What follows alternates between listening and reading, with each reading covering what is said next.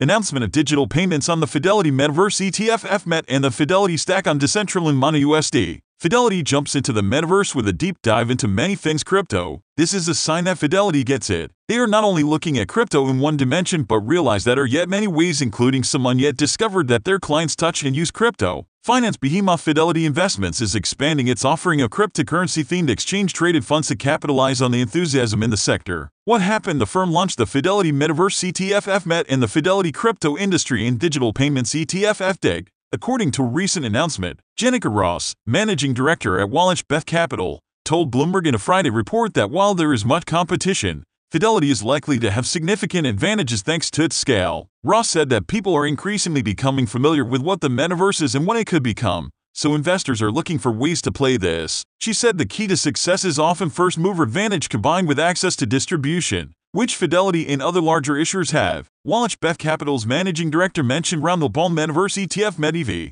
which owes a large portion of its success to being launched so early, accumulating $705 million of assets under management in under a year. The Fidelity Metaverse ETF will have the lowest fee of all Metaverse ETF at just 39 basis points. The Fidelity Crypto Industry and Digital Payments ETF charges the same fee. More Metaverse news according to a separate Thursday announcement. Fidelity will launch its metaverse experience called the Fidelity Stack, a metaverse experience aiming to teach retail traders the basics of investing builds on Decentraland MANA USD.